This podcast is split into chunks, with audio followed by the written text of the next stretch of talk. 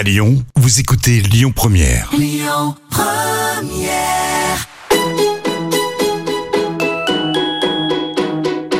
On dit à Lyon, tous nos plats, ils sont gourmands de crème, ils sont gourmands de beurre. Hein. Dans la cuisine, c'est moi le patron. Ah, la cuisine, c'est votre domaine. Ouais. Ça sent drôlement bon, en tout cas. Bonjour à toutes et à tous, j'espère que vous allez bien. C'est complètement toqué, un moment de partage gourmand et de convivialité chaque dimanche à 11h. Aujourd'hui, nous parlerons patrimoine gastronomique, de transmission, de cuisine goûteuse et généreuse d'une institution lyonnaise, une maison fondée en 1726 et qui a fait des petits, la maison Abel.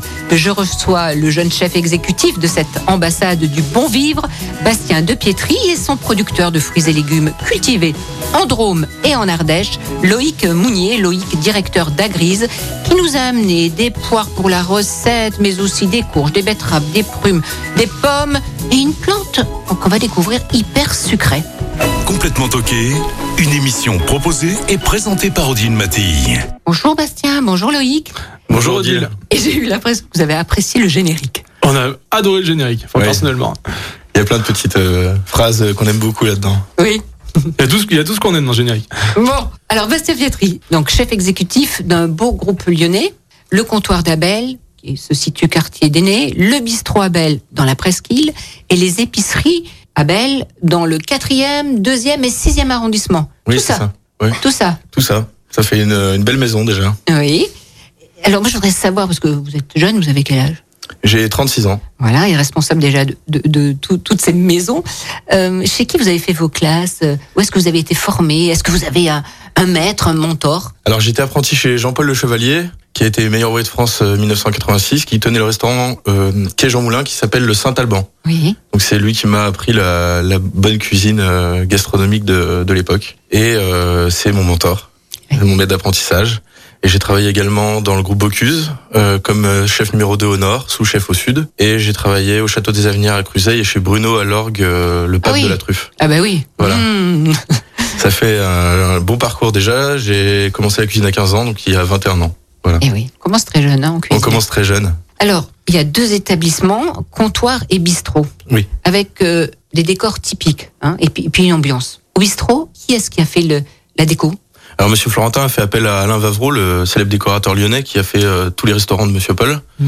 Et tous les éléments de la salle ont été achetés aux puces du canal. Donc les tables, les chaises, le bar, c'est assez incroyable. Et aussi j'aime beaucoup moi faire les brocantes et acheter des assiettes de la vaisselle aux puces. Ouais. Voilà, c'est les méchinés. Ouais, j'adore. Mm-hmm. C'est travailler avec des produits du matériel qui a une histoire, c'est un petit plus qu'on apprécie beaucoup. Je suis d'accord. Et au comptoir d'Abel, il y a les tomates et des parquets d'antan au sol. Au mur, il y a de la tapisserie ou du bois hein, dans certains salons qui se trouvent à l'étage. Des plafonds à la française, des lustres anciens, des tables en bois, rectangulaires ou ovales, qui sont dressées alors, selon le désir des clients hein, pour des repas d'affaires ou alors un dîner entre amis. Il y a le sens de l'accueil, des serveurs. On est dans une parenthèse chaleureuse de vie pour un bon moment de partage, et les plats proposés y contribuent évidemment. C'est un tout. Oui, c'est ce comptoir. Il est resté, si je dis, dans son jus. Hein, oui. Voilà, c'est un peu le temple de la gastronomie lyonnaise qui n'a pas bougé depuis un demi-siècle avec les chefs. Et au départ, c'était quoi cette maison ? Ça a toujours été un restaurant. Ça a toujours été un comptoir. Un comptoir, ouais. Et qui a pas vraiment bougé en fait. Mm-hmm. Moi j'adore y aller pour retrouver justement cette histoire et cette odeur même si j'ose dire dans les salles. Il y a presque, ça sent bon la cire presque. Voilà, c'est ça, on est transporté dans le temps. Ouais, c'est une parenthèse. Ah, dans ce monde de dingue, ça fait du bien. Alors, moi j'ai connu l'ancien chef du comptoir Alain Vigneron qui est resté 40 ans en cuisine. Oui, 40 ans. Hein, et avec intelligence, il a su transmettre son savoir-faire. Ah oui, le chef aujourd'hui, David Mizoul, qui est en place, a été formé par Alain Vigneron. Et le chef qu'on a aussi en production pour les épiceries, Romuald Rosier également, a travaillé près de 20 ans à ses côtés. Mmh. La transmission, c'est important. Hein. Loïc, je vous vois opiner du chef, comme on dit. Vous aussi, hein, on vous a appris votre métier par la transmission. Ah oui, mais nous, on est une vieille famille de producteurs, donc ça fait...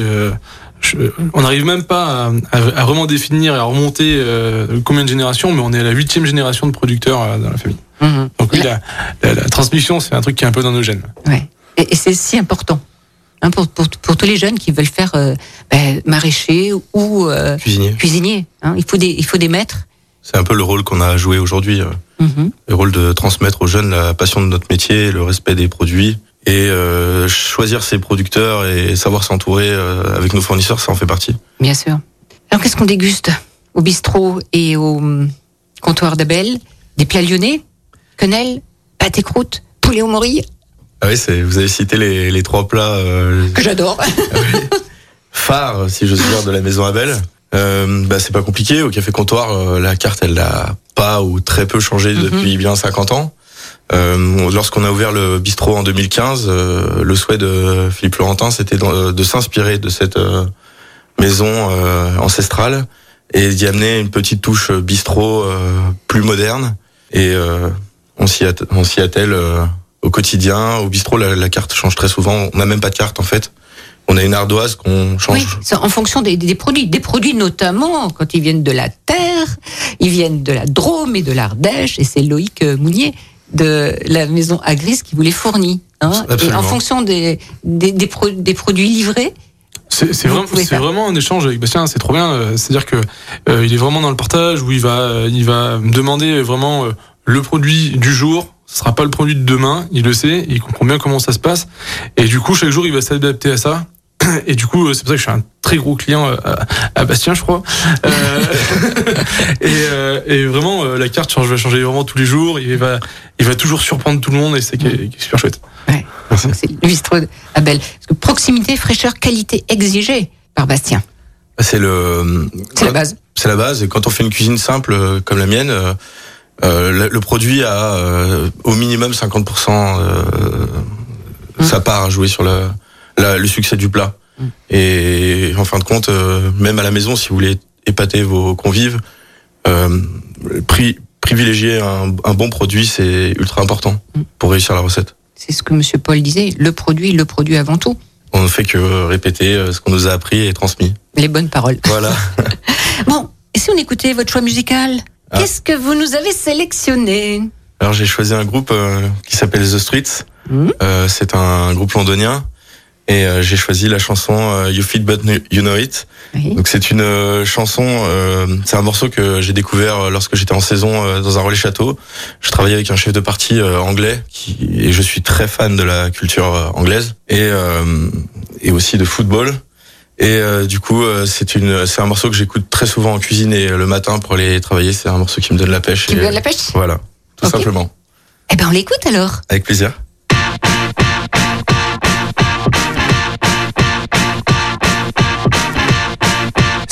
Girl, I know it's a bit embarrassing, but I just noticed some tan lines on your shirt. See, I reckon you're about an 8 or a 9, maybe even 9 and a half in 4 beers time. That blue top you've got on is nice. Bit too much fake tan though, but yeah, you score high.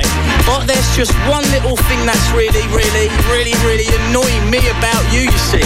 Yeah, like I said, you are really fit, but my gosh, don't you just know it? I'm not trying to pull you, even though I would like to.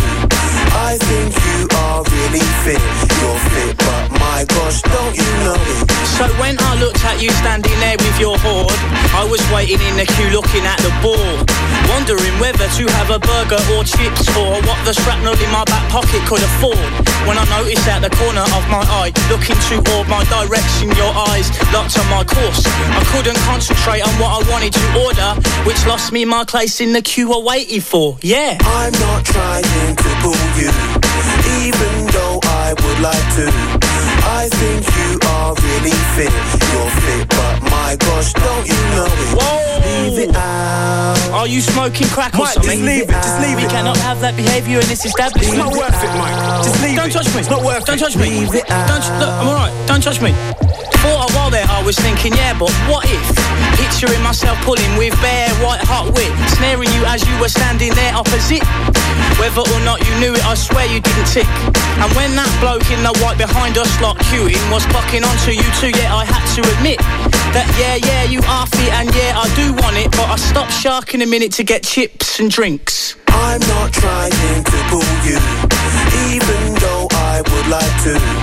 I think you are really fit, you're fit, but my gosh, don't you know now, I bashed my head hard earlier due to the brew, but I am digressing slightly, so I'll continue. I didn't want to bowl over all geezer and rude, not rude like good, but just rude like uncouth. You girls think you can just flirt and it comes to you. Well, let me tell you, see, yes, you are really rude, and rude as in good, I knew this as you stood and queued, but I just did not want to give the satisfaction to you. I'm not trying to pull you, even though I would like to. I think you are really fit, you're fit, but my gosh, don't you know it. And just as you started to make your big advance with the milkshake and that little donut in hand, I was like, nah, I can't even know you look grand, but you look sharp there, smiling hard, suggesting and gleaming away with your hearty looking tan. But I admit the next bit was spanners my plan. You walked towards my path, but you just brushed right past and into the arms of that fucking white shirted man. I'm not trying to pull you, even though I would like to. I think you are really fit, you're fit, but my gosh, don't you know it. Oi, what do I give a fuck? I got a girlfriend anyway. Oi, whoa, we're all a bit drink, drunk, mate. We've had a few, fair play. I got this Stella I bombed from that last cafe. This night's not even begun, yes, oh yay. I did fancy you a bit though, yeah, I must say. I would rather I hadn't knocked myself on display, but this is just another case of female stopping play in an otherwise total result of a holiday. I'm not trying to pull you, even though I would like to. I think you are really fit, you're fit, but my gosh, don't you know it. You're fit, but you're fit, know it, but you know it. You're fit, but you know it. I think I'm going to fall over. I think I'm going to fall over. Fucking hell. Complètement toqué avec Odile Mattei sur Lyon Première. La cuisine française, c'est d'abord du produit de qualité. Et nous allons parler de ces produits de qualité avec Bastien Depietri, chef exécutif de la Maison Abel, restaurant et épicerie, et Loïc Mounier, patron d'Agrise. Agrise, ça veut dire quoi, Loïc ? Alors Agrise a eu plusieurs définitions, mais à la base de la base, c'était vraiment le produit agricole de A à Z. Oui. Voilà, le produit qui vient de la terre, et c'était vraiment de regrouper des producteurs autour de d'Agrise. Voilà. C'est une maison familiale. Alors avant tout, on est une maison familiale, donc de plusieurs générations. On a une douzaine... On a compris, on ne sait même pas de quand remonte la famille. Exactement. Et donc du coup, nous, aujourd'hui, on a une douzaine d'exploitations autour de Valence, sur les deux berges du Rhône, en fruits et légumes. Voilà. Et donc on a vraiment essayé de créer un regroupement de producteurs autour de la famille tout d'abord, et puis on a élargi à plein d'autres producteurs pour livrer les restaurateurs, notamment lyonnais. Et Bastien, c'est un de vos premiers clients. Exactement, ça fait combien de temps, 5 ans maintenant, Bastien. Depuis le début, on a ouvert en 2018, fin 2017, début 2018. 2018, oui. Et je pense que ça devait être tout début 2018, oui. Alors on sent une complicité, une réelle complicité entre tous les deux, mais le chef, il choisit les produits avant tout. Qu'est-ce qui vous plaît dans ces produits de la terre ? Ils viennent de la Drôme et de l'Ardèche. Bon, on n'a jamais de surprise avec Agrise, et puis ça rime en plus. Ça va, oui, tiens. Oh là là, il y a un slogan. Je te l'ai piqué, c'est déposé. Non, et en fait, finalement, c'est un gain de temps quand on sait qu'on va être livré avec des produits merveilleux. On sait que en cuisine, on est toujours en train de courir après le temps, et finalement, bien s'entourer, ça permet d'être serein, et de se concentrer sur d'autres choses. En cette époque, alors octobre, novembre, on récolte. Quels fruits, quels légumes ? Alors c'est presque la période de l'année où il y a le plus de produits, parce qu'on est vraiment au croisement des chemins des saisons, c'est-à-dire qu'il vous reste encore un peu de fruits et de légumes d'été, notamment encore un peu de courgettes, un peu d'aubergines, on est vraiment sur la toute fin. en tout cas d'un autre terroir à nous. Vous avez le début de tout ce qui est de tous les produits d'automne, les courges, donc les poireaux, les potimarrons, les muscades, autres spaghettis.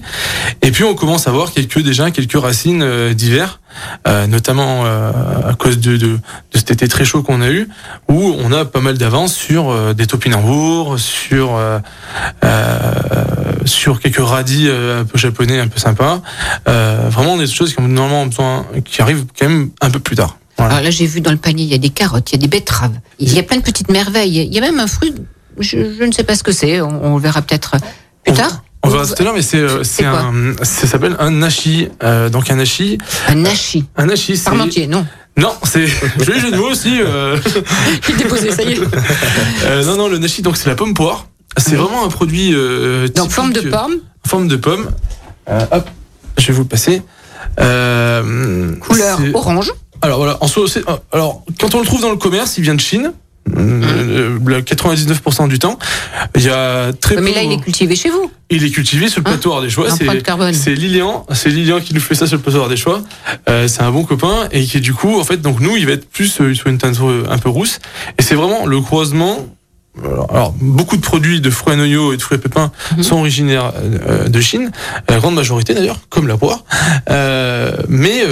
Vraiment, vous avez le croisement et vous avez la peau un peu de la poire. Oui, un peu rugueuse, elle est. Un peu rugueuse, exactement. Le grain un peu aussi de la poire et le goût qui va plus se rapprocher de la pomme. Bastien, peut-être une idée de recette avec ce fruit ? Un bon crumble. Ah ben voilà, un crumble. À l'ancienne, parfait. Ça sera parfait. Et la poire ? Alors j'ai appris qu'il y avait 1000 variétés au moins dans le monde de poires. Alors, la poire, ça fait partie de ces produits qu'on peut cultiver un peu partout dans le monde, qui s'adaptent plutôt bien. C'est un produit en fait qu'on a un premier arbre et c'est qu'on peut développer et modifier que par ce qu'on appelle greffon. Donc partout à travers les âges et à travers les continents, on a greffé des poiriers de façon différente, et qui a donné une multitude infinie de variétés. Alors il y a la Guyot, la Williams, le Pignonieux, Louise Bonne, Comis, Pascrasson et une dernière, presque j'ai compris, l'Angélis. Exactement. Là, vous avez fait pile dans l'ordre un peu de ce qu'on trouve dans le commerce de la saison. On commence sur les poires plutôt typées d'été, ce qu'on appelle. Donc la plus emblématique est la Guyot, la petite poire verte que l'on trouve surtout dans le sud d'ailleurs. Ensuite, vous avez la William. Et d'ailleurs, Odile, j'ai une question pour vous. Est-ce que vous savez c'est quoi le vrai nom de la William ? Pas du tout. Eh ben, on l'appelle la Bon Chrétien. C'est le vrai nom de la William. Ah oui. Exactement. Voilà, c'est une poire qui est 100% française à la base, vraiment, parce que le genre, elle a été importée en Angleterre où elle a été cultivée par un certain William, qu'elle a gardé ce nom. Mais le vrai nom complet de la William, c'est Bon Chrétien William. D'accord. Ben merci pour cette info. C'est toujours bien d'apprendre tous les jours. Alors, il y a les bienfaits de ce fruit. Et ça aussi, ça apporte des minéraux, des oligo-éléments, vitamine C, vitamine E. C'est très riche en fibres. Ah bah j'apprends, comme tous les jours. Voilà. Et aussi que la poire doit être cueillie pour que l'amidon se transforme en sucre. Exactement.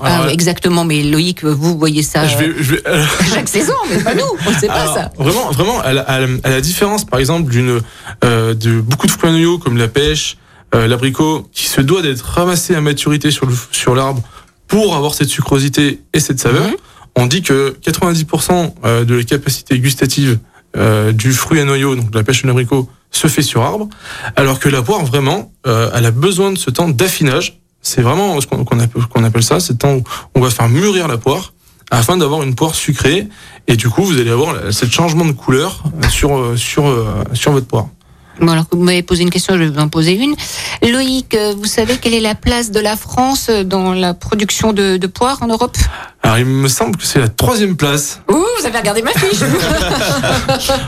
Voilà, on en a un peu parlé avant, mais non, je m'en doutais. Oui. Vraiment. Derrière les pays comme l'Italie et la Belgique. Eh oui. On va se retrouver dans quelques instants, après la publicité, pour cuisiner ce fruit, la poire. Ça sera quoi comme recette d'ailleurs, Bastien ? On va faire une poire pochée façon beaujolaise. On va se régaler, ça va sentir bon aussi les épices, le vin, le vin chaud. Le vin chaud. Le 8 décembre. Et on va continuer à parler des légumes et des fruits.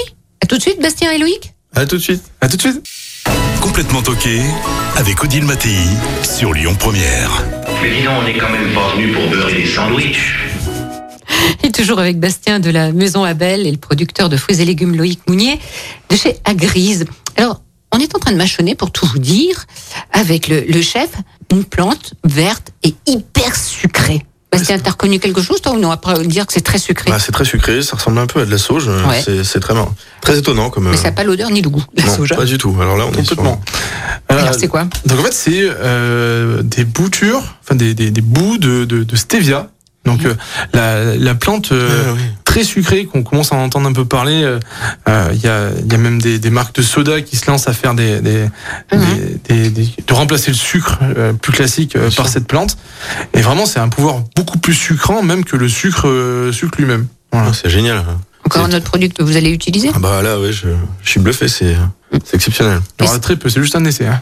Bon, et ça pousse en Drôme ou en Ardèche ? Et ça, non, du coup, c'est au sud de Lyon, juste à côté. Alors, oui. On est encore sur Lyon, même, là où on les fait. C'est un essai dans des bacs pour voir si ça s'acclimate. Mm-hmm. On parle de cette recette, poire à la beaujolaise ou poire au vin ? Oui. Alors, Bastien, c'est une recette classique, hein, indémodable, ça. C'est une recette qui existe depuis toujours, je pense.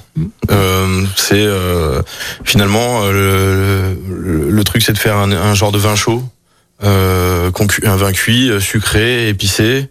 On peut mettre des écorces d'agrumes. On peut mettre, je mets des gousses de vanille, des bâtons de cannelle, la badiane.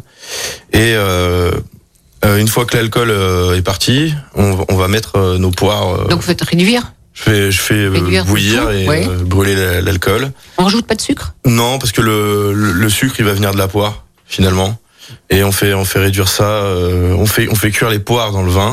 Et après, on peut faire réduire le jus, le concentrer plus ou moins en fonction du rendu qu'on veut. Voilà. Nous, de temps en temps, on le sert avec une glace maison qu'on fait à la vanille.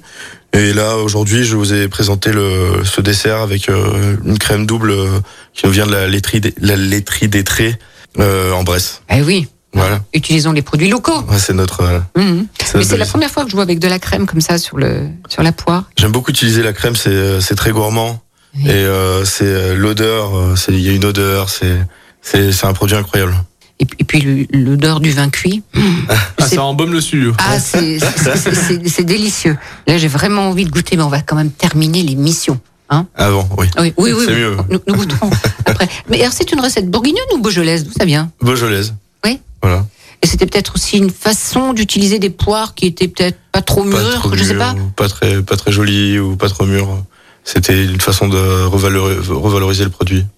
En tout cas, elle est nickel, cette poire. Elle est belle. Hein, on s'est appliqué. Elle vient d'où ? Je suis à Agrise. Et c'est quelle variété de poire Du coup, on est sur une variante de la William dont on parlait juste avant, qui est la William rouge, qui est du coup produite par mon petit cousin en Ardèche. Voilà. On reste en famille. J'allais dire, on reste en famille. Ah oui, Mounier, on est très représenté chez Agrise. Hein. Mais au moins, vous travaillez en confiance. Exactement. Hein. Il faut dire, Bastien, qu'on n'a pas fait le détail de cette recette, hein, ingrédients et quantités, mais tout se retrouve sur le site et la page de Complètement Stocké. Sur Internet. Oui, bien sûr, c'est sur Internet. Comment on conserve les poires ? Alors, les poires, il y a un peu plusieurs façons de le faire, mais le mieux pour moi, c'est donc de faire un peu confiance déjà à son primeur pour qu'il vous propose un produit qui est déjà affiné en partie. Donc, vous, par exemple, sur la William, vous devez la retrouver... ce qu'on appelle verte tournant jaune, ça veut dire qu'elle elle commence à devenir un peu jaune, elle va vraiment changer sa couleur, et ensuite après pour la choisir au dernier moment il faut tâter un peu en dessous des pédoncules pour que ce soit un peu souple, et ensuite vous la laissez à l'air libre 2-3 jours pour finir son affinage, et c'est là qu'elle sera la meilleure. Pas au réfrigérateur. On peut si on veut la garder plus souvent, mais je déconseille un peu. Voilà, ou alors dans notre cave. Dans la cave, c'est génial. La poire, ça se mange crue ? Ah oui, de toute façon possible. Cuite, en compote, compote de poire. On dit toujours les pommes, mais les poires, compote de poire, c'est super. En jus. Jus de poire, délicieux. Très bien. Sucré, salé. Les deux. En salé. Vous faites des recettes ça marche très bien. Ça marche très bien avec du boudin. Ça marche très bien pour changer des pommes. Hein. Oui. On peut remplacer avec la saison du gibier qui arrive. Moi, j'aime beaucoup gibier, poire. On peut faire des pâtés croûtes avec aussi. Ça peut marcher. Hein. Tout est possible. La cuisine, c'est sans limite. On peut retrouver donc ces petites recettes au bistrot ? Au bistrot, à l'épicerie. Nos pâtes et croûtes sont à l'épicerie, aux épiceries. Et au bistrot, on va essayer de faire ça. Ouais, les gibiers poires, ça me parle bien. Ouais. Vous êtes un gourmand ? Je pense que ça parle. Mon ventre parle de lui-même. Vous exagérez. Vous êtes un costaud, un solide. Non, j'adore manger. J'adore partager. Et puis j'adore aller au restaurant aussi. Donc à Lyon, on a de la chance, c'est qu'il y a de quoi faire. Et de quoi se régaler. Ouais, c'est génial. Un souvenir d'enfance imprimé dans votre mémoire émotionnelle, quel serait-il ? Bah, quand j'étais enfant, mes parents ils nous emmenaient souvent dans l'Ain, à la cueillette de Tille, ramasser des légumes et des fruits, et on se retrouvait à la fin de notre journée de cueillette autour de la table, tous ensemble pour préparer les petits plats qu'on gardait souvent pour le reste de l'année. On faisait des bocaux, on faisait des conserves. Des conserves, voilà. Donc la saison des tomates, on ramassait le plus possible de tomates et puis on avait de la sauce tomate pour toute l'année. Et voilà, c'est le souvenir qui m'est venu. Mm-hmm. Vos parents étaient déjà dans le métier ? Non, ouais. Mais non. Mes parents n'étaient pas dans le métier, mais c'est de très bons cuisiniers et cuisinières. Mm. Et qu'est-ce qui vous a porté vers ce métier ? C'est plus ma grand-mère paternelle. Qui nous faisait toujours, qui nous régalait toujours, et qui nous a laissé un gros carnet de recettes que j'utilise très souvent. La soupe au pistou, même au bistrot, vous pouvez trouver la crème caramel et langue de chat. C'est sa recette. Et ouais, c'est trop bien d'avoir ce grimoire, si j'ose dire, de m'avoir transmis ça. C'est une chance incroyable. Mais il faudrait faire un livre et l'éditer. Ouais. Enfin... Et le vendre au bistrot Abel. Et pourquoi pas, ouais. Mais oui. C'est une belle idée. Mm-hmm. On ferait vivre encore cette grand-mère et ses recettes. Oui, c'est vrai. Loïc, il n'avait pas le choix, lui. Il fallait qu'il soit maraîcher, hein, ou arboriculteur. Oui, voilà. Restaurant coup de cœur, vous qui aimez manger, Bastien ? Morfal dans le premier arrondissement. Ah ouais, d'accord. Ça porte bien son nom. C'est un super restaurant de partage, oui. Des assiettes à partager, des super canons. Un vrai restaurant de copains comme on aime. Oui. C'est rue Hippolyte Flandrin, c'est ça ouais. Le chef Steven, incroyable. Bourré de talent, un super gars. Super gars. Ouais. Loïc ? Et ben moi je vais changer un peu, on va partir un peu sur Valence, histoire de... Sur Valence, non, j'ai un super copain qui tient le restaurant Flaveur. Je connais. Qui est Baptiste Pono, qui est vraiment super. Ultra fort aussi. Cuisine ultra engagée, ultra locale, sans carte et toujours ultra précise. Vraiment, autant dans l'assiette que dans l'humain, un super endroit. Vous avez le temps de temps en temps de vous arrêter au bistrot et voir Bastien ? Ça m'arrive quelquefois, ouais. régulièrement. J'habite pas très loin, donc voilà. Et est-ce qu'il y a un plat que vous préférez ? Alors, la dernière fois, il m'a fait un petit plat de cèpe, si on est en pleine saison, au large, tu es mis, c'était extraordinaire. Et puis, en dessert, toujours le Paris-Brest, de Bastien, toujours extraordinaire. Un Paris-Brest maison? Ouais, on fait le Paris-Brest. Vous avez un super pâtissier, alors? Ah, j'ai un super gars en cuisine qui s'appelle Dramé et qui fait, je pense, l'un des meilleurs Paris-Brest de la ville. Et je le garde bien au chaud, ce Dramé, parce que je pense qu'on nous l'envie beaucoup. Ah ben il va falloir que je teste le Paris-Brest alors. Voilà. Ouais, faut que je vienne au bistrot. Ah, ben, c'est urgent. C'est urgent. On va rattraper ça.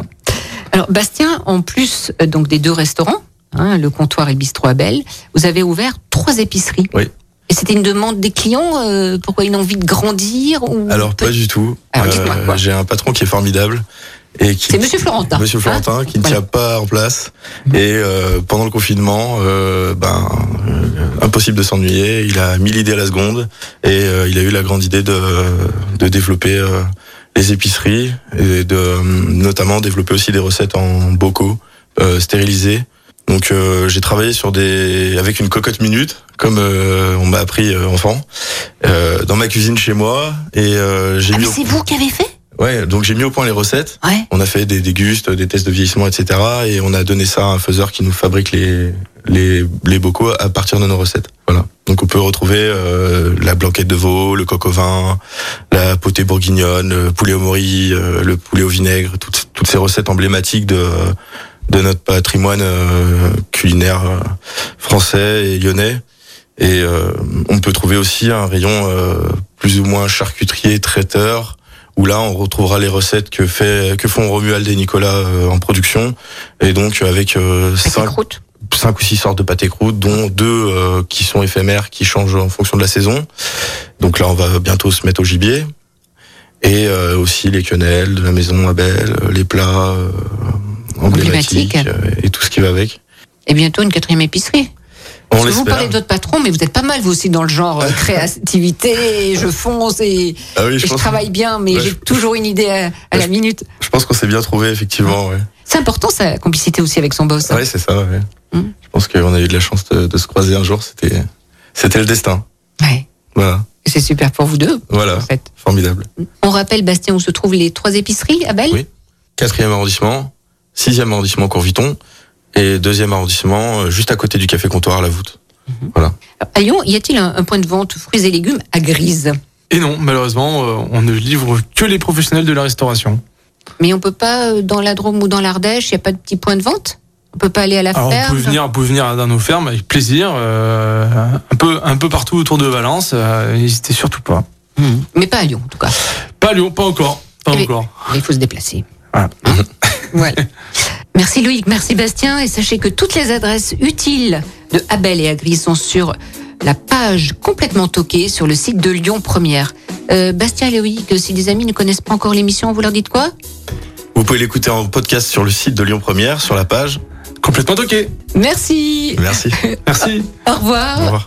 Bon dimanche à tous, portez-vous bien et à la semaine prochaine. Complètement toqué, une émission proposée et présentée par Odile Mattei avec la région Auvergne-Rhône-Alpes, à retrouver en podcast sur lyonpremiere.fr et l'appli Lyon Première. Écoutez votre radio Lyon Première en direct sur l'application Lyon Première, lyonpremiere.fr et bien sûr à Lyon sur 90.2 FM et en DAB+. Lyon Première.